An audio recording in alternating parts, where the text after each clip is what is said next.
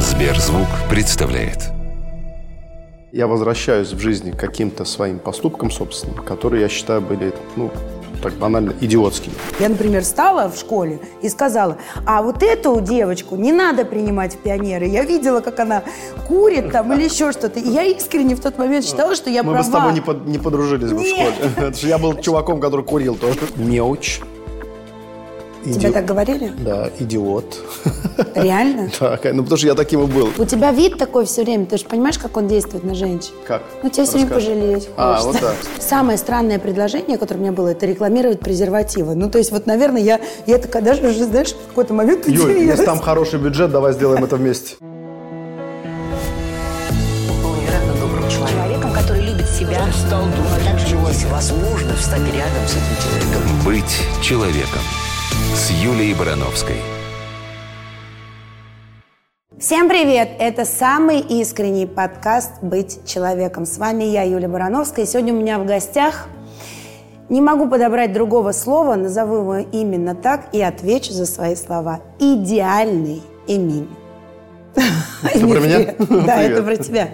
Ты знаешь, я не просто так это начала, потому что совсем недавно удивительным образом у меня состоялся разговор, при том, что я знала, что у нас совсем скоро будет с тобой интервью, дата уже была согласована, и этот разговор меня сильно задел. Он зашел совершенно случайно, не тебя мы обсуждали, а просто в целом, и я услышала фразу а, по отношению к тебе, та твоя первая песня на русском языке «Я лучше всех живу», оказывается, очень многими воспринимается как, ну, типа, я лучше всех живу. Дальше люди не слушают. Ты поешь о том, что пока любовь в моей душе, я лучше всех живу. А многие слышат это так, я лучше всех живу. Как вот он такой, ну, типа, принц, наследник такой империи, ему вот это все досталось, и он еще открыто, типа, поет песню «Я лучше всех живу». Ну, типа, какой наглый так хвастаться. И меня так это задело, потому что, ну, я немножко лучше, не так бы, как хотелось, но немножко лучше знаю тебя, чем остальные.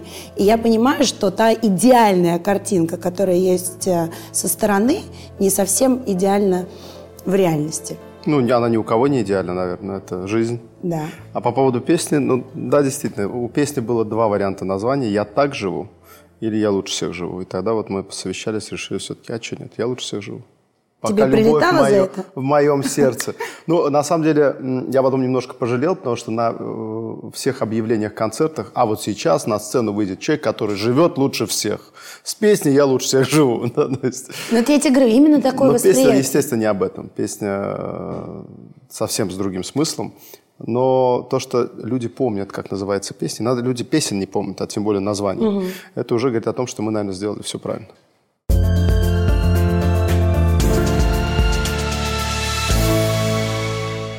Подкаст а, мы записываем, знаешь, с какой целью? Очень многие оказываются сейчас в ситуации, которая, может быть, была в твоей жизни, может быть, была в моей, и не понимают, как правильно поступить. Или, наоборот, уже оказались в какой-то ситуации и теперь продолжают себя за это корить. А может быть, делают это совершенно напрасно. Это цель показать людям, что не все идеальны, и что мы все совершаем какие-то поступки. Главное из любого поступка сделать правильный вы- вывод. Главное в этом поступке разобраться, а не просто, знаешь, засунуть его куда-то далеко, а, закрыть его на семь а, печатей и забыть. Как будто бы нет, это не я, и никогда в жизни мне этого не было. Мне кажется, что в какой-то момент человеку это здорово может помочь, прежде всего. Зацепиться за чей-то пример. А, у Эмина так было? Ну ладно. Вот теперь мне не страшно. Так, я это сделал. Вот сейчас я посижу, подумаю, разберусь. Вот для этого мы это пишем. Для того, чтобы люди слушали и как-то помогали себе, знаешь, в каких-то ситуациях.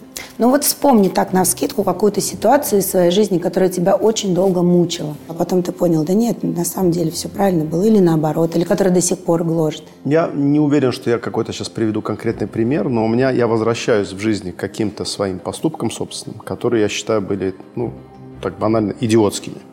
А, Причем в разном возрасте, и в 15, и в 20, и в 25. Как-то надо копаться в своей голове. Мы иногда, может быть, мне это тяжело дается, и э, разбираться в самом себе. Я не могу быть один, я не могу вот потратить время, чтобы вот просто посидеть и вот так проанализировать, что в моей жизни происходит. да. Иногда этого очень не хватает, и это очень полезно. А как ты думаешь, почему ты не можешь быть один? Я привык все время быть в окружении там, друзей, людей, сотрудников. То есть, если я попал в ситуацию, вот у меня был коронавирус полтора года назад, Я первый раз оказался дома 10 дней один. Это было самое сложное испытание моей жизни, потому что я просто не привык. Я уже там что-то почитал, посмотрел какие-то сериалы, поиграл на фортепиано. За один день я вроде бы сделал все, что можно сделать дома, и еще один такой день завтра, и еще один. И ты сидишь и действительно копаешь в своей голове, что вот как, как так, а почему я так вот не могу? А есть люди, которые, наоборот, любят быть в одиночестве, да, то есть они специально изолируются от общества, чтобы как бы побыть наедине с самим собой. А когда ты тогда сам с собой разговариваешь? Да, а, один я все-таки, как и все, все люди, бываю. И дома я бываю один, и там в каких-то перелетах, поездках. И самая, наверное, моя такая зона комфорта – это машина, потому что я сам всегда за рулем, и в машине ты один. Все раньше слушал много музыки в машине, сейчас я последние несколько лет вообще выключаю радио, и еду в тишине. Это то время, когда я могу подумать. И это очень полезно, потому что когда находишься в таком бешеном ритме э, своей жизни, когда пытаешься успеть и с детьми побыть, и на, на работе все успеть,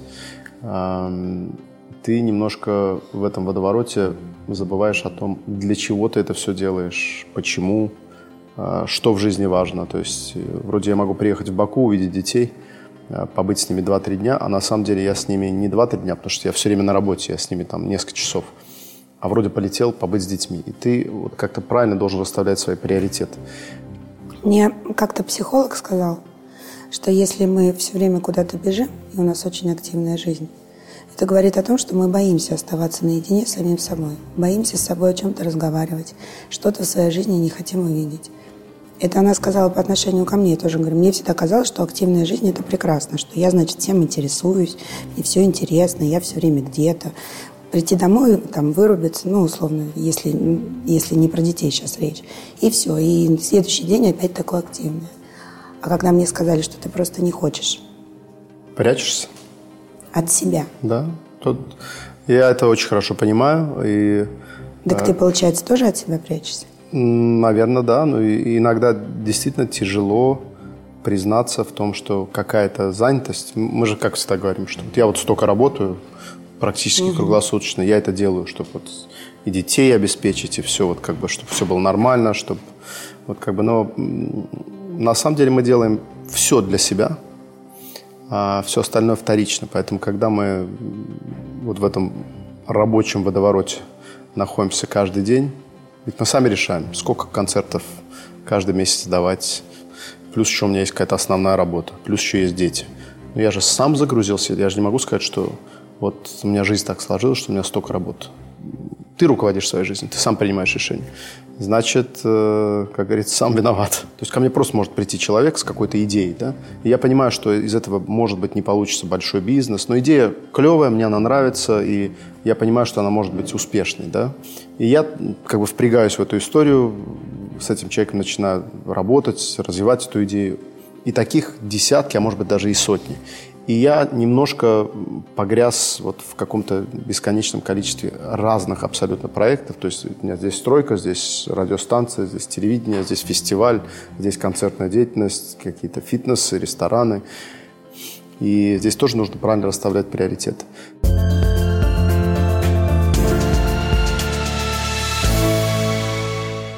Желание проследить и проконтролировать все, что у тебя есть, это от недоверия к людям или от ощущения того, что ты точно знаешь, как лучше? От чего это? Точно или... не, не из-за недоверия. А это, во-первых, такой характер, когда хочется вникать в детали, чтобы правильно корректировать угу. работу во всем. А, то есть э, в моей работе это вот по всем проектам я точно понимаю, что а, если я в проекте, значит я участвую. То есть я тихим партнером быть не могу. Или там руководителем, который как бы доверил и через год проверил, а какой у нас результат. То есть, получается, надо быть все равно включенным в каждое дело, которое ты делаешь, да? Да, ну потому что очень высокие планки поставлены э, на тему результативности. Угу. И, иначе тебя не просто обманут, на тебе заработают. Угу. Это не обман, просто заработают на тебе. Вывод из этого всего только один. Если ты хочешь оставить себе больше времени на личную жизнь, тебе надо будет очень дорого за это заплатить. Да.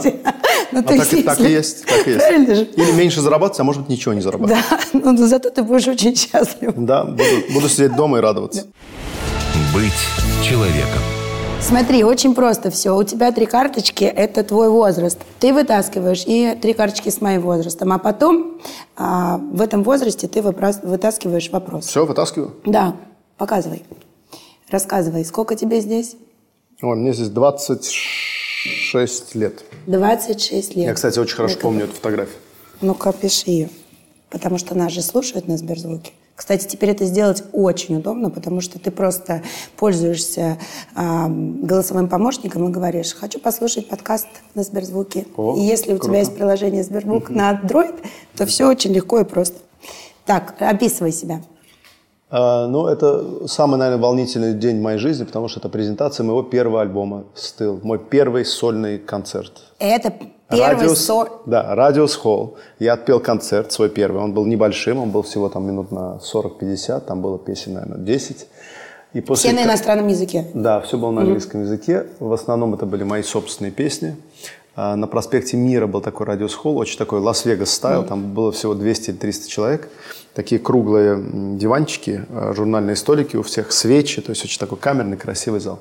Естественно, там были в основном мои друзья, родственники и э, приглашенные гости, потому что никто не знал, кто куда идет.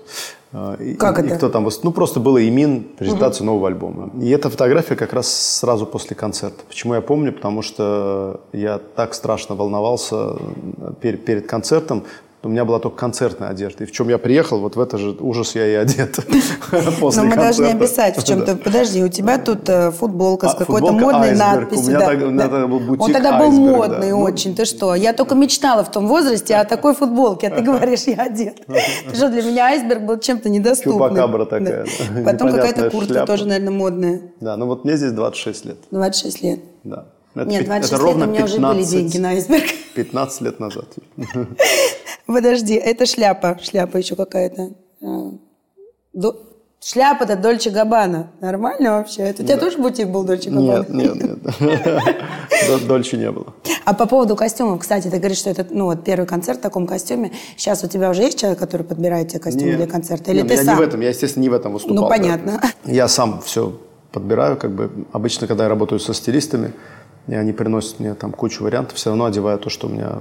Черное. Почему Своё. все время черное? Ну, мне кажется, а что придумывать? Ну, вот ты представляешь меня в, там, в фиолетовом, в синем, в красном? Ну, в жизни, не знаю. Ну, у тебя же есть розовые шорты для купания? Да, да, да, да, да, точно. Ну, есть же должны плавки. плавки должны быть разных цветов, не черные. Потому что весело, солнечно и красиво. А одежда такая, как бы классическая, мне кажется, черный. Ну, Джорджи Армани всегда говорит, у мужчин, для мужчин есть все три цвета. Так. Черный, черный и черный. А, понятно. Так, тащи теперь э, вопрос. Так. По этому возрасту. Моя самая нелепая выходка. Ну, такой юности твоей. Ну, то есть, там, я не знаю, с 17 лет. Самая нелепая выходка. Ну, из, из самого, наверное, такого, за что я до сих пор это вспоминаю, я как только получил права, я взял отцовскую машину.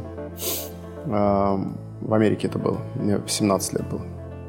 А, Поехал в школу и вернулся. И насмотрелся фильмов, как э, люди заезжают э, куда-то и тянут ручной тормоз, и машина разворачивается на 180 А градусов. что за машина была? Range Rover. И э, это 97 год. Э, И у нас, ну, американский дом такой, арендованный на тот момент. Такой подъезд и маленький пятачок, где одна машина долго должна вот так разворачиваться. Ну, я решил, что я... А что я не из- чувак из фильма? Я разогнался по этой коротенькой улице, потянул ручной тормоз и вместе с машиной въехал в дом. Свой, который Да, арендовал. Да, да, да. Ну, в отцовский, как бы родительский дом. Родителей тогда не было. В общем, посыпались какие-то краски, двери, в общем, там какие-то склянки, банки. А ты какой стороной И по- машины ты въехал? Пе- Передом. Ну, то есть я не доразвернулся, а просто въехал с таким полуповоротом в дом. Естественно, первая реакция, значит, это осмотреть машину. Это был ужас. Вся, весь перед был разрушен. Я ее отогнал обратно. Всю ночь чинил этот гараж с друзьями. Они прикрасили, шпаклевали там. Сами? Да, да, да, сами, но чтобы родители не узнали. Все аккуратненько замазали. Там дерево потрескалось, поломалось. В общем, что смогли, то починили. А машину? А машину теперь мне же надо отцу позвонить, сказать, что пап, я идиот. И? Ну, я звоню. Я говорю, пап, я немножко этот... э, Я не сказал, что я разогнался, хотел развернуть. Я говорю, я там в гараж заезжал, немножко машину зацепил. А Он говорит, «Э, а сколько ремонт будет стоить? Я говорю, столько-то. Не помню цифру. Он говорит, а объясни мне сейчас, пожалуйста, как можно заезжать в гараж и сломать машину там на 5000 долларов, там условно. Я говорю, я просто немножко быстро заезжал. Понятно, хорошо, ладно. Отбой. Выводы, какие я сделал, э, не надо быть идиотом. Да, то есть можно заехать нормально, запарковать машину, как ты делаешь каждый день. А, но у меня вот такие спонтанные идеи периодически получаются, и я стараюсь их не реализовывать. Ну, подожди, а, ну, условно, а ты не думаешь о том, что если бы ты тогда это не сделал, это бы сидела у тебя там иголка какой-то, и в какой-то момент... Э, я бы сделал. Не, ну, как-то с возрастом ты понимаешь, что есть вещи, которые лучше не делать. И вот когда возникает какая-то мысль, что а вот давай я сейчас вот так сделаю, ты учишься себя останавливать. То есть у меня такой характер, я все время хочу какую-то глупость такую угу. совершить. И мне кажется, что у меня все получится круто. До сих пор? Да. Но... То есть сейчас ты себя останавливаешь? Останавливаю, конечно. Ну, последняя глупость, которую ты совершила, не остановил себя? Ну, я сейчас себя останавливаю, Юлечка. Вот недавно катал друга на капоте своей машины. Не остановил, да. Это было вчера. Ну, остановил. Делал это медленно. А вот э, как ты думаешь, те, кто нас сейчас слышит, а, вот какой вывод они могут сделать из этой истории? Вот ты бы как хотел, чтобы тебе позвонил твой ребенок? Чтобы он всю ночь замазывал гараж, э, переживал и психовал? Или бы он тебе вот так признался? Нет, точно я хотел бы, чтобы он замазывал, переживал, потому что на самом деле, ну, как бы, если это все проходит бесследно, а, молодец, ну, разбил машину, ну, ничего страшного, я тебе там угу. починю, куплю новую. Это плохо, потому что то есть вся эта ситуация меня простимулировала к самому главному. Я не мог починить машину, у меня не было денег, естественно. Угу. И первое как бы, стремление мое жизненное, не только в контексте именно этой истории, но, но вообще так было устроено, э, нужны деньги попроси. Поэтому не хотелось просить, появилось желание зарабатывать. И, у принципе, папы надо было всегда просить деньги, Ну, вообще, правильно? то есть тебе никто их не даст. Угу. у мамы или у папы. У мамы уже стыдно там в 17-18 просить, а у папы уже вообще, то есть как бы, ну как, руки, ноги на месте. Ну, ты понимаешь, как для многих звучит эта история. Господи, 5 тысяч долларов у него не было на ремонт, а что он там нам рассказывает? Типа, папа же, ну, все представления. То есть не было такого, что у тебя... Кредитных карт не было, карманных денег да. тоже не ну, было. Ну, тумбочки есть... не было, в которой лежали не, пачки с долларами, не можно было, конечно, взять да. и не заметить. Не было, и появилось желание, что было. И последующие, сколько прошло с тех пор, 20 с лишним лет, это желание не пропало. Это же очень важно, потому что Понятно, что может заниматься там, творчеством, но нужно уметь обеспечивать свою семью, свои желания, потребности. Хочешь заказать лодку, например, там, не знаю, или чартерный самолет. А, как бы, а как эти, за это заплатить? То есть надо работать. Ну, назвать этот поступок дико нелепым я, конечно, не могу, потому что мне такие поступки были тоже свойственны, если честно. У меня все это остановилось тогда, когда появились дети. Вот тогда у меня пришло осознание какая-то большая ценность, что ли, своей жизни. Это не очень правильно с точки зрения психологии, но, а, ну, типа, что вот появились дети, и я стала больше ценить свою жизнь. Но, к сожалению, к ценности жизни я дошла вот через детей. Ну, у меня тоже дети сильно поменяли вообще это отношение к жизни. Но тот риск, который себе могла позволить до их появления, ну, гораздо сейчас смягчился, точно, да, абсолютно. у меня тоже однозначно, но все равно иногда крышу сносит.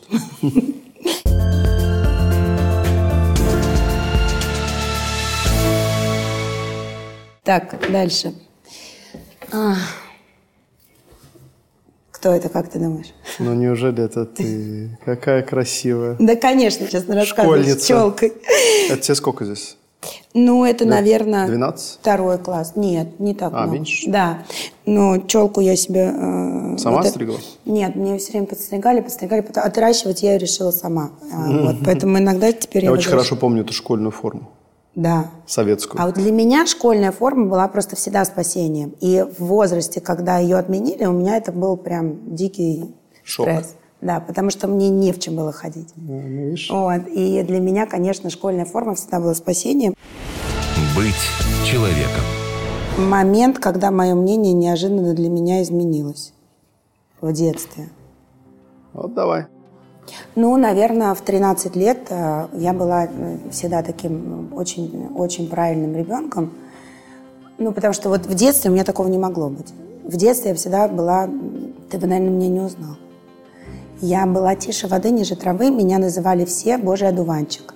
Я 25 раз говорила спасибо, извините, пожалуйста. Ну, как бы это осталось, да, но, но тон я себе не позволяла там менять тон, не позволяла себе быть неудобной. А, никогда. Я всегда была отличницей, я всегда была старостой класса, не знаю, капитаном команды КВН. Ну, такая, знаешь, то есть в каких-то классах меня не очень любили, потому что я была за правду. Я, например, встала в школе и сказала, а вот эту девочку не надо принимать в пионеры. Я видела, как она курит там или еще что-то. И я искренне в тот момент считала, что я Мы права. бы с тобой не, под- не подружились бы в школе. Я был чуваком, который курил тоже.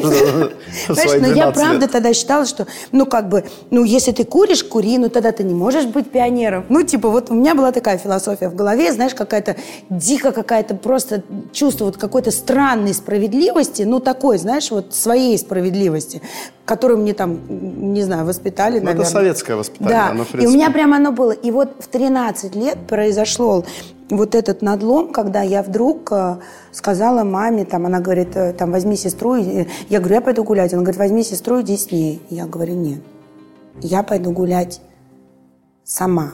И туда, куда я хочу идти гулять. Тебя отпустили? Нет, а я ушла. Ну, как бы, ну, то есть я на этом не остановилась. Я в какой-то момент а, набросила пальто и сказала, я, по- по- я до Нинки добегу, мне там что-то надо. Мама говорит, иди, я, у меня под пальто было там в тапках, я была в домашних. Ну, я понимала, что я у Нинки возьму туфли, поэтому и все. Ну, то есть я поняла, что я больше так не хочу. И ты знаешь, у меня всегда в жизни, к сожалению, так происходит. У меня какое-то невероятное терпение. Я очень долго терплю, очень. Терплю все. Вот просто не замечаю. Но если один раз щелкает, Когда я обратно не Чаша переполняется. Достаточно одной капли потом. И то есть мое мнение, что а, родители авторитеты, пионеры не, могут курить, вот это вот все, оно вот, наверное, поменялось в том возрасте, когда я сказала, нет, я так больше не хочу. Если я... а, я хочу помогать, мама, тебе с твоими, со своими сестрами. Я хочу, но я хочу это делать тогда, когда я хочу. Потому что если, ну, типа, я захочу возиться как с ребенком, я себе его рожу. Ну, потом, конечно, все это смягчилось, переходный возраст прошел, есть моменты, за которые мне дико стыдно, там до сих пор перед мамой, я там их проговариваю вслух, и, кстати, стараюсь иногда это проговаривать с экрана телевизора, потому что, знаешь, вот удивительно, но так как-то мама слышит э, лучше. Не знаю почему. Ну, как-то, не знаю, больше ей в сердце проникает. Но в какой-то момент я поняла, что нет. И я считаю, что у ребенка должно быть свое мнение всегда, и родители должны его слышать. Они могут с ним его обсудить. Ну, Но- наше, мне кажется, советское время, э, оно не допускало это отчасти потому, что вот на моем примере. У меня мама была и няней, и домохозяйкой, и там все и стирала, и убирала. И как бы вот так вникнуть в проблемы ребенка просто банально не хватало времени, потому что целый день занимается, двое детей, вся квартира на ней, и как бы и, и и вся, мне кажется, страна жила вот плюс-минус вот в этих обстоятельствах. Одеть, искупать, э, постирать, приготовить. Э, занавески стирались дома раньше. Ты же это все Да, конечно. Ковры отбивались на улице. А, а как- помыть сервант? Да, Ты да, да. тоже мыл сервант? Люстры, Да, да, вот да, эти да. люстры помыть. Да, это да, же да. надо было еще в чем-то их выдержать, чтобы они потом блестели по-особенному. На это уходило реально целый день. Да, Просто да. целый Квест день. такой. Да. А сейчас у нас из-за того, что вот это время как бы освободилось, мы можем больше такого настоящего времяпровождения с детьми, где ты с ним беседуешь, узнаешь, что они хотят, что они не хотят, что им нравится, почему, как, объясняешь им что-то, слушаешь, что они тебе отвечают на это. Мне кажется, ш- раньше не то, что нас родители не любили, а они просто были... Отец на работе, мать целый день что-то делает. И точно, кроме раздражения, ты у нее ничего не вызываешь, когда ты еще при- приходишь с двойками, замечаниями в дневнике. Но на самом деле а, не, не все так а, говорят, как ты, потому что, потому что время, э, которое мы тратили на люстры, на уборку, его заменили социальные сети, и очень любят родители там пропадать. То есть, понимаешь, может быть, и поменялось а, как-то, ну, время Структура. по-другому стало распределяться, но почему-то, почему-то и статистика на самом деле ужасная, потому что я все время же в этом варюсь, да, я все время про это программы снимаю, все время на эту тему общаюсь. Статистика страшная, с детьми никто не хочет разговаривать. Все, что интересует родителей по статистике большой, это то, что у ребенка в школе, какие у него успехи. Знаешь, вот мне дочка, что моя недавно сказала, вы так редко спрашиваете о чувствах. Вопрос, что ты чувствуешь, а что ты в момент чувствовал? Ты получила двойку, а что ты почувствовал? То есть я благодарна детям за то, что они иногда прям указывают на то, что надо делать. И я очень рада, что этот вопрос, потому что про мнение это очень важно. Я считаю, что человек может изменить свое мнение. Просто важно это озвучить. Не то, что ты метаешься, да, там, с этим человеком ты сидишь и говоришь одно, потом у тебя другое, ты говоришь другое, вроде вот мнение. Нет, надо просто это анализировать в своей голове и понимать. Да, я теперь поменяла свое мнение. Раньше я думала так, а теперь вот так. Ну, просто надо в этом признаваться. Мне так кажется. Я согласен.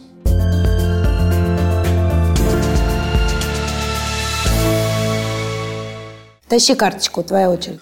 Так, о, Так, это какой возраст? это мне здесь 41. 40-41. Ну, лицо чё, счастливое, довольное. Довольный, небритый какой-то чувак. Тащи карточку. А, отсюда, да? Вопрос, да. Ну, вот они все. Этот эпизод и изменил а, мою жизнь. Так. Это вот... Ну, это примерно Ну, вот это в этом недавном сейчас. прошлом, да. Этот эпизод изменил мою жизнь. Сейчас надо подумать, Юль. Я даже не, не уверен, что какие-то эпизоды вообще что-то изменили. То есть это серия эпизодов должна случиться, чтобы я начал как-то менять свою жизнь. А, но точно я решил, э, вот если говорить о музыке, э, пандемия был такой период, когда, ну, как бы, у меня появилась куча времени, которого у меня никогда нет. Сочинять, музицировать, э, записывать. И если ты слушала, я уверен, ты слушала мой новый альбом Love Is, Да. который как раз родился в период пандемии. Он, в нем есть какая-то свежесть звучания, свежесть в текстах, э, в вокале. То есть какая-то, с одной стороны, легкость, с другой стороны, какая-то новая глубина и грань. Э, Мне кажется, это получилось, потому что я понял, что я, у меня же много песен, альбомов, что я не хочу записывать просто песни, которые мне нравятся. Я хочу записывать песни, которые, в которые я абсолютно влюблен. И опыт показал, что Ну, то есть получается, что ты раньше выпускал много продукта, ну, то есть, типа, нравится выпускать, Даже а сейчас не- ты хочешь прям супер качественное Да, или что? Не то, что оно всегда было, да, я думаю, что честно сказать, качественное, хорошие аранжировки, обалденные музыканты, то есть всегда как-то марку держал. Но есть песни, которые ты слушаешь, говоришь, слушай, мне нравится. Записываешь, ну, вроде нравится, нравится. Хочешь ли ты ее послушать еще раз? Да, не особо. А есть песни, которые, э, во-первых, для тебя что-то значат, э, и в них есть какая-то вот эта волшебная искра, которую эм, невозможно подделать. Это вот начиная с песни «Стыл», которая написана буквально там за 10-15 минут, но написана настолько э, от просто мысли вслух. То есть это не придуманный текст, он просто написался моментально. И, и в ней есть какое-то волшебство. То есть прошло 15 лет, я выхожу на сцену, пою эту песню, и я понимаю, что как-то зал заряжается какой-то вот моей энергетикой в этот момент. А Но есть ты- песни, да. которые, извини, я тебя перебиваю, э, которые я, я пою, выхожу, пою, они вроде хиты, э, или хит, которая э, ро- ротировалась на разных радиостанциях, ее знают, Ты не слышат. чувствуешь? Или Мало что? того, что я ее не чувствую, ее не чувствует зал. То Ну, если ты щас- не чувствуешь, значит, не будет чувствовать и вот зал. это работает, на самом деле, на каком-то действительно магическом, волшебном уровне. То есть нету формулы этой ус- успеха, да, то есть, а, но это на ощущениях. Поэтому если ты любишь эту музыку, то вот точно ее надо выпускать. Даже если тебе профессионалы скажут, что, ну, как бы, so-so. Хорошо, значит, эм, теперь все, что ты будешь петь, ты будешь чувствовать. Скажем Да. так. Во всяком случае, это вот Можно больше не давать интервью. В принципе, все из песен всё, твоих да. будет понятно. Да, да. Во всяком случае, я так хочу. Быть человеком. Так, дальше. Это моя очередь. Это... Я даже не- сколько? Ну, судя по Артему, мне, наверное, ну, до 30. Может, не сочетаю сейчас. Это в Лондоне. Это мы с тобой, когда познакомились. Это Андрей выглядел. Сергеевич обрезанный. Случайно его. Что обрезали Андрея Сергеевича? Могли бы оставить фотографию, это должна быть целостной картинкой. Я, кстати, никогда... не- Вот у тебя было такое, что ты там, ну, расстаешься, знаешь, многие там удаляют фотографии из Инстаграма, ну, это сейчас. А раньше резали там. Моя мама реально сама ушла от папы. Прикинь, мама ушла сама. Причем, ну, достаточно громко ушла. Взяла, разрезала все фотографии, отрезала его там вообще. Просто я так говорю, мам, в смысле, ну ты ушла, он тебя не обидел, ничего там. Ты встретила мужчину, э, ну просто реальная история абсолютно. Она встретила другого мужчину, влюбилась и сама от папы ушла. Все, его везде поотрезала. Ты отрезал когда-нибудь? Нет, не стирал, не отрезал. э, И считаю, что это Больше не режьте. то, что было в твоей жизни. Да. Особенно если запечатлено в соцсетях, когда вот люди расстаются и кто-то раз потер, как будто человека не было. Выбросил, выбросил из своей соцсети. Я против этого. Я вот тоже против этого. Сейчас интересно, что за вопрос мне достанется. Моя тайная страсть. Боже мой. А, Ну, давай. Так, Поехали. в том возрасте, да? А в том возрасте... Будь откровен, откровенна. А я очень Давай. откровенна, я никогда этого не Так, стеснялась. внимание, Моя студия. тайная страсть. Тайная страсть Вот Юлии щас- Барановской в 28 лет. Вот я сейчас, в отличие от Имина, не буду плавненько уводить. Музыка. Какой поступок самый? Вот, понимаете, музыка. Я осознал. Ну, то есть я как бы осознал, творчество Это мы надо поменять. все нормально, поехали дальше. Я расскажу. А это период, э, значит, а, поскольку футбол пришел в мою жизнь, ну, наверное, второй раз с появлением Андрея, потому что у меня дедушка был диким фанатом всего спорта, который только был, и он очень э, любил все это смотреть, я это с детства все делала вместе с ним, Олимпиады, еще что-то. И я э, помню, э, что в тот период я всегда любила большой теннис, всегда. Я знаю, что ты играешь в большой теннис, и я просто, ты не понимаешь, до какой степени. То есть иногда даже были ситуации, когда Андрей говорил, ну ладно, смотри теннис, бог ним, там идет какой-то чемпионат по футболу, он, да, знаешь, параллельно какой-нибудь турнир Большого Шлема или еще что-нибудь. Вот, и он мне даже говорил, ну ладно, смотри, я объездила все турниры Большого Шлема, специально, я летала в Australian Open смотреть, ну, чтобы ты понимал. Я была дикая фанатка, мне ужасно нравится этот вид спорта и вообще все, что с ним связано, и футбол никогда не был моим видом спорта. И естественно, что поскольку э, теннис, ну как может не быть страстью Марат Сафин? Ну это же что-то, не, ну это просто что-то Да, невообразимое. согласен, да. Ну просто, когда ты сидишь а, на корте и видишь, как он играет, он же был не только супер игроком, он был мега харизматичной личностью. Очень, да. Это Это правда. человек, который позволял себе сказать, а, судья кричит «Ва- «аут», это Ролан Гарос, а он говорит «мяч а, типа попал». Ну, кто на такое еще? То есть это просто, знаешь, на него приходили смотреть, на него, не только Он на очень теннис. харизматичный, я с тобой согласен. И он попал на ивнинг-шоу, по-моему, к Дэвиду Леттерману. И Я просто в Америке с ребятами сижу, и мы включаем этот ивнинг-шоу, и заходит, офигенно э, выглядит, на английском говорит прекрасно, то есть э, шутит.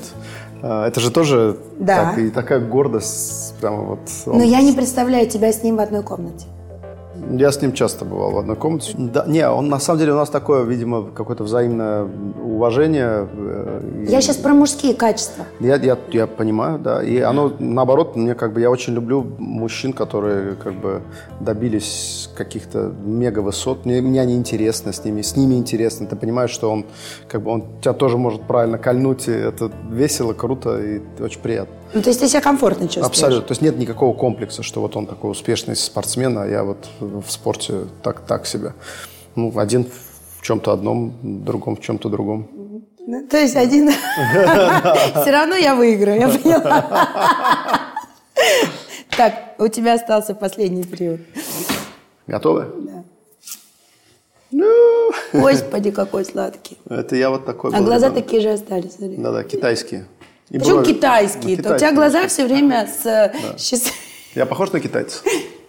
И, и брови вот эти, э, которые все Домиком. смеются, да. А я ничего не могу с этим сделать. Говорят, операцию можно сделать, чтобы они шевелились. Нет, Ну, можно- всегда в одном, как бы, строю. Ботокс можно уколоть в правильные точки. А, Зачем? кстати, да. У тебя вид такой все время. Ты же понимаешь, как он действует на женщин? Как? Ну, тебя все время Расскажи. пожалеть А, хочется. вот да, кстати. Вот этого ребенка тоже всегда хотелось пожалеть. Но на, на самом деле это... А это был- на каком диване сделано? Да Это у, подожди, де- у это деду- какой- у дедушки на диване, у дедушки с бабушкой. Подожди, это кресло. Это где? Это, Это в Москве. А, это в Москве? Да, на Севастопольском проспекте. Жили мои дедушка с бабушкой. Слушай, ты, у тебя какое-то кресло, вот обычное, советское, ну, вот уже все представляли, что ты на золотом кресле вырос. А, да, нет. А я хочу просто описать для тех, кто нас сейчас слушает, и не только видит, а, кстати, обязательно надо Золотых посмотреть. кресел не было. То есть какое-то зашарпанное даже, ну уж извини, что я так описываю. У тебя обычные советские обои, у меня у соседей такие же были. Обычная советская мебель, да. Это, кстати, тот период, когда я тогда познакомился с Муслим Магомедовичем Магомаевым. Вот в этом возрасте. А, а потом в переходном уже в 13... А ты, кстати, понимал, с кем ты Нет, знакомишься? ну я понимал, что Масштаб это какой-то очень какой-то большой дядя, Так. такой очень крутой, который очень ко мне так ласково относится.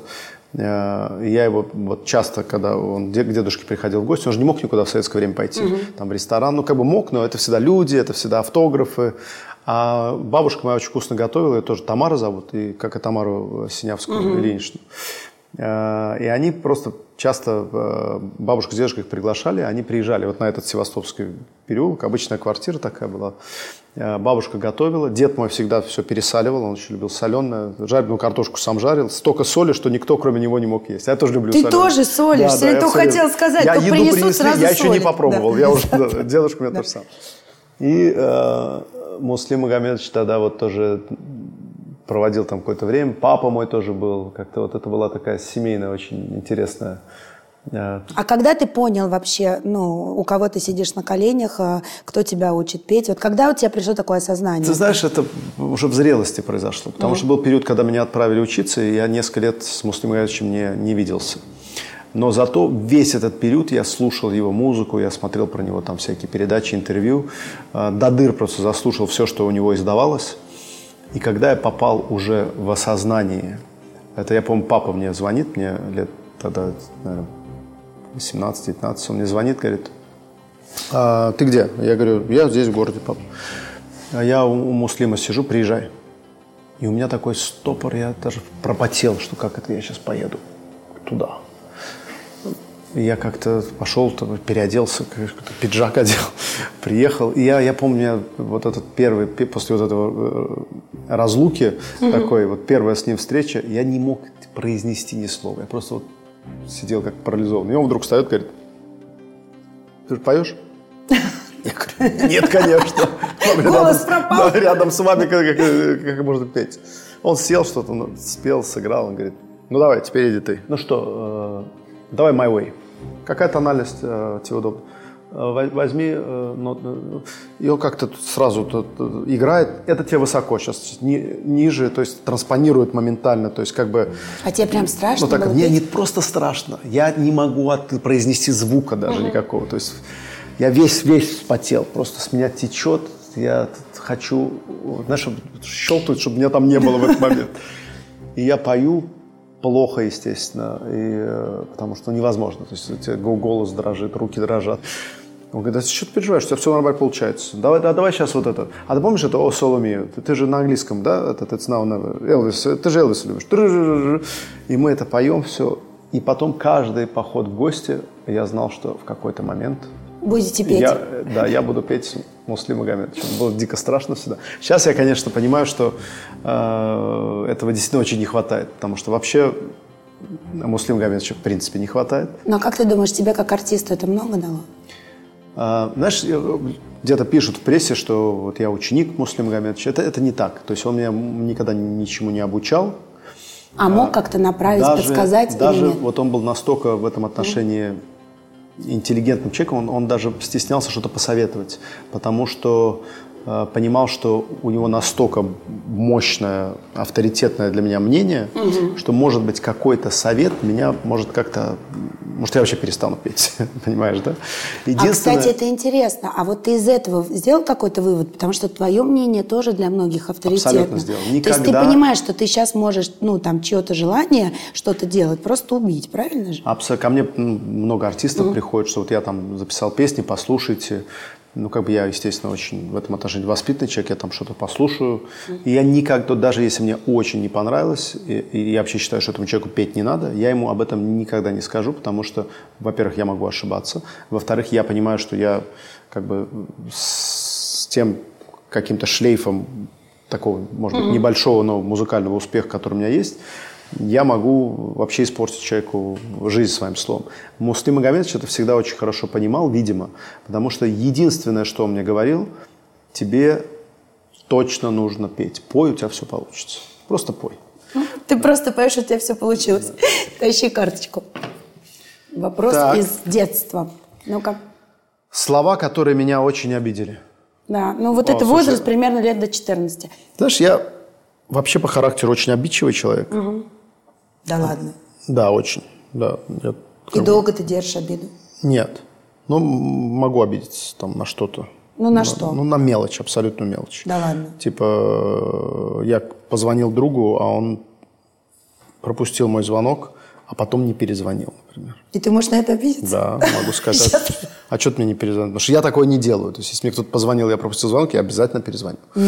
Я такой, как будто какой-то невнимательность, неуважение. Я же говорю, я же тебе всегда перезвоню. А, то есть могу на такое обидеться. А в, в детстве... Значит, получается, у тебя должно быть много слов, которые тебя обижали. Ну, Может быть, девочка какая-то тебя обидела в этом возрасте. Что-то тебе не то сказала, выбрала другого мальчика. у меня, слава богу, такого не было пока. Даже, даже в Тебе детстве. реально никогда никто не отказывал? Не, ну, мне, честно. мне тысячу раз отказывали, но что отказали, выбрав другого мальчика, такого, Такого ни разу не было? ну, насколько я помню, нет. Если было бы, я, мне кажется, до сих пор бы сидел бы обиженный бы здесь. Да, то есть как бы это было, была бы Ну, травма. есть на могла просто отказать, но в пользу другого никогда. Да, ну, либо я об этом не знал. Ну, Что может быть, ты просто не хотел знать. Давай, какие слова, вспоминай, обидели тебя? Ну, знаешь, это слова, которые меня должны были обижать, Да. но я не могу сказать сильно, которые я слышал все детство от учителей. Какие? Э, Неуч. Тебе Иди- так говорили? Да, идиот. Реально? Да, ну потому что я таким и был, Юль. То, в принципе, я на них не обижен. То есть я заставляли выучить, там, я не знаю, надо было выучить стихотворение. У вас неделя. Я приходил в школу, естественно, садился на последнюю парту, урок литературы. Естественно, я ничего не прочитал, не выучил. Все, все дети что-то сделали. И всегда я был первым. Меня, во-первых, по списку Агаларов, я там с буквы А. Тебе повезло Ну и плюс фамилией. знали, что как бы лучше с меня начать, потому что это будет самая, наверное, развлекательная часть класса. А Галаров читаю стихотворение. А я помню, было такое стихотворение «Журавли, журавли, журавли, журавли, журавли». Помнишь, да, там шесть раз надо было «журавли». Я не помню, что стихотворение. Нет, Но я, Ну, я- такого стихотворения Да, не ну, помню. это список. Я, видать, еще оно, оно есть такое, да. Это единственное, что я, естественно, запомнил, Да. слово «журавли». Ну, я так э, разложил книжку, она там лежит, я встал, пытаюсь подглядывать и начинаю выразительно «журавли, журавли, журавли, журавли, журавли, журавли». И так опускаю глаза, говорю, на меня смотри. Я говорю, а может сначала? Журавли, журавли, журавли. Садись, два. Ну, как бы вот так. Но я добивался э, в, в школе, в каждом классе, чтобы меня выгнали из класса. Потому что если тебя выгнали, ты не должен сидеть на уроке. Ну, прям какие-то слова, которые тебе в сердце запали, такого не было. Вот у меня есть такие, которые... Мне, кстати, тоже вот учительница сказала, что я там думаю о чем угодно, должна думать... А, знаешь, она меня вы, вы- вывела перед всем классом и говорит, это, м, это лучшее сочинение, которое я читала в своей жизни, но я за него поставила четыре. Я говорю, в смысле? Ты понимаешь, я до сих пор это помню. Я говорю, в смысле? Почему? Она говорит, потому что самостоятельно в таком возрасте это написать нельзя. А у меня вообще разрыв, понимаешь, маме все равно, сделала я уроки или нет, я никогда в жизни не спросила. Всем до меня, ну, как бы, знаешь, все в работе, еще что-то, какие-то... У меня сестры рождаются без конца. Я сижу за этими уроками сама, накатала это сообщение, и вдруг это вот... Я до сих пор это помню. Чувство какой-то глубокой несправедливости, ужасной. Я тебе скажу, я не могу вспомнить слова из детства, которые меня очень обидели, но я точно могу сказать, что я знаю слова, которые я говорил маме в детстве. э, Которые ее обидели? Ее обижали. Да. Точно, совершенно, за которые мне дико стыдно. Я ей говорил ужасные вещи. Из самого лайтового, что я тебя ненавижу. Это, Маме? Да. Почему? Ну, потому что она меня заставляла учиться, она заставляла меня там что-то делать. э, А я, ну, такой был выплеск. И, конечно, я обожаю свою маму. Ну, понятно, что ты обожаешь, просто интересно, почему, вот это что? Ну, ну, Протест такой, вот, протест, да? детский протест, да. Сейчас, если тебе ребенок это скажет, ты как это воспримешь? Ну, с- то- я точно с пониманием, потому что я сам был ребенком, который такое говорил. А, А как ты думаешь, она обижается? Мама? Да. Сейчас уже нет. Нет? Уже я вот 10 миллиардов раз поцеловал, обнял, сказал, что я ее люблю, и каждый день об этом говорю. Поэтому, мам, если смотришь, прости, не обижайся.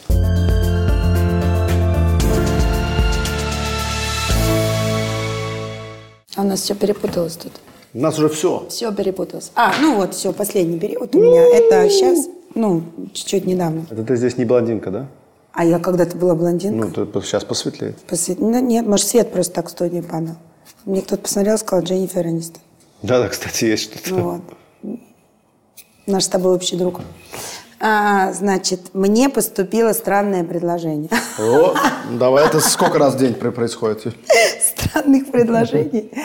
А, да нет, ты знаешь, а, я тебе могу сказать честно, что более странные предложения мне поступали более юном возрасте. Ну, как-то вот предложений, а давай просто переспим или мысли вот просто... пере- Я вот как-то, знаешь, мне иногда даже обидно становится. Помнишь, как-то кто-то в интервью сказал, что я и интервью сама не смотрела, но разлетелось там везде на эти мемы, да, а мне типа никто никогда в директ э, члена не прислал. Вот мне тоже не присылают. Я не знаю, что тебе шлют в твои директы. Но вот у меня правда, вот как-то по-другому. То ли меня так воспринимают, ну, не знаю. Вот каких-то странных, странной работы мне не присылают. Одно, вот, наверное, самое странное предложение, которое у меня было, это рекламировать презервативы. Ну, то есть, вот, наверное, я, я такая даже уже, знаешь, в какой-то момент Юль, удивилась. если там хороший бюджет, давай сделаем это вместе. Ты согласен? Ну, если они хорошие. Пошло. Ну вот, значит, когда ты, наверное, внутри какую-то уверенность обретаешь в том, кто ты, что ты и что ты хочешь сделать, наверное, эти странные предложения отваливаются. Это очень важно, потому что вот э, в юности я не понимала, долго момент была в какой-то, знаешь, я не понимала, что я хочу, кто я, где я, что я. И вот это вот период, и тогда, естественно, что они поступают, когда ты сам внутри не определился. Ну да, у меня тоже был такой период. Вот тогда, наверное, и поступают странные предложения. Правда. Сейчас я знаю, кто я, что я хочу. Ну, может быть, не на сто процентов, но правда, какую-то канву я для себя выработала. Поэтому странных предложений, но я надеюсь, что мне после этого не посыпется. Да-да. Ничего странного, Юля, не предлагайте, пожалуйста. И э, там в директ все, о чем мы говорили. Я, наверное, могу разговаривать с тобой очень долго. Мне всегда с тобой интересно. И для меня это интервью одно из самых тяжелых. Я тебе честно могу признаться. Объясню почему. Потому что я знаю про тебя, наверное, чуть больше, чем остальные. И для меня очень важно, я себя контролирую в каждом слове. Мне правда очень сложно. Но мне было интересно. Ой, мне всегда с тобой я интересно. этого не почувствовал. Да. Мне с тобой тоже всегда интересно. 11 декабря мы с тобой увидимся на традиционном концерте, а, который ты делаешь всегда перед своим днем рождения. Я очень надеюсь, что он состоится. Я тоже, да. И Крокус Стихол, 11 Да. Мы вас ждем. Всех. Скажи, пожалуйста, почему ты так долго не говорил о том, будет он или не будет? Я в какой-то момент, мне так показалось, что ты не понимаешь, хочешь ты его или нет. И это не связано с пандемией. А ну, знаешь, так и случилось. На самом деле, я э, последний концерт, который крайний, как бы, как был в Крокусе, у меня, по-моему, был... До пандемии он. Да, на 40-летие, как раз да, декабрь. да, да, да. И после этого я сказал, что это был, по-моему, десятый концерт в Крокус-холле. Я сказал, что я хочу, как ни странно, поменять площадку. Я сказал, «Ну, давайте посмотрим, какие есть площадки. Показали хорошие площадки, которые есть в Москве. Я их посмотрел, все. И решил, что все-таки я буду делать концерт в Крокусе. Я знаю, что совсем скоро будет бизнес-форум «Репутация». Что такое репутация для Эмина? Ну, э, репутация, как мне отец, э, когда я был совсем еще подростком, про репутацию сказал интересную фразу, но она, в принципе, как бы ее, наверное, все знают, что репутацию ты э, зарабатываешь всю свою жизнь, а потерять ты можешь ее одним поступком. И, конечно, когда мы живем в таком публичном пространстве, э, наша репутация ск- складывается из вот этих ниточек информации, которую, которую о нас можно собрать. А насчет форума, который пройдет 10 декабря э, в Крокус-холле, мы затеяли именно собрать э, людей из разных абсолютно сфер деятельности.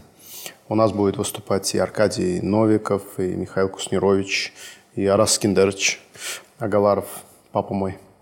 А, А ты?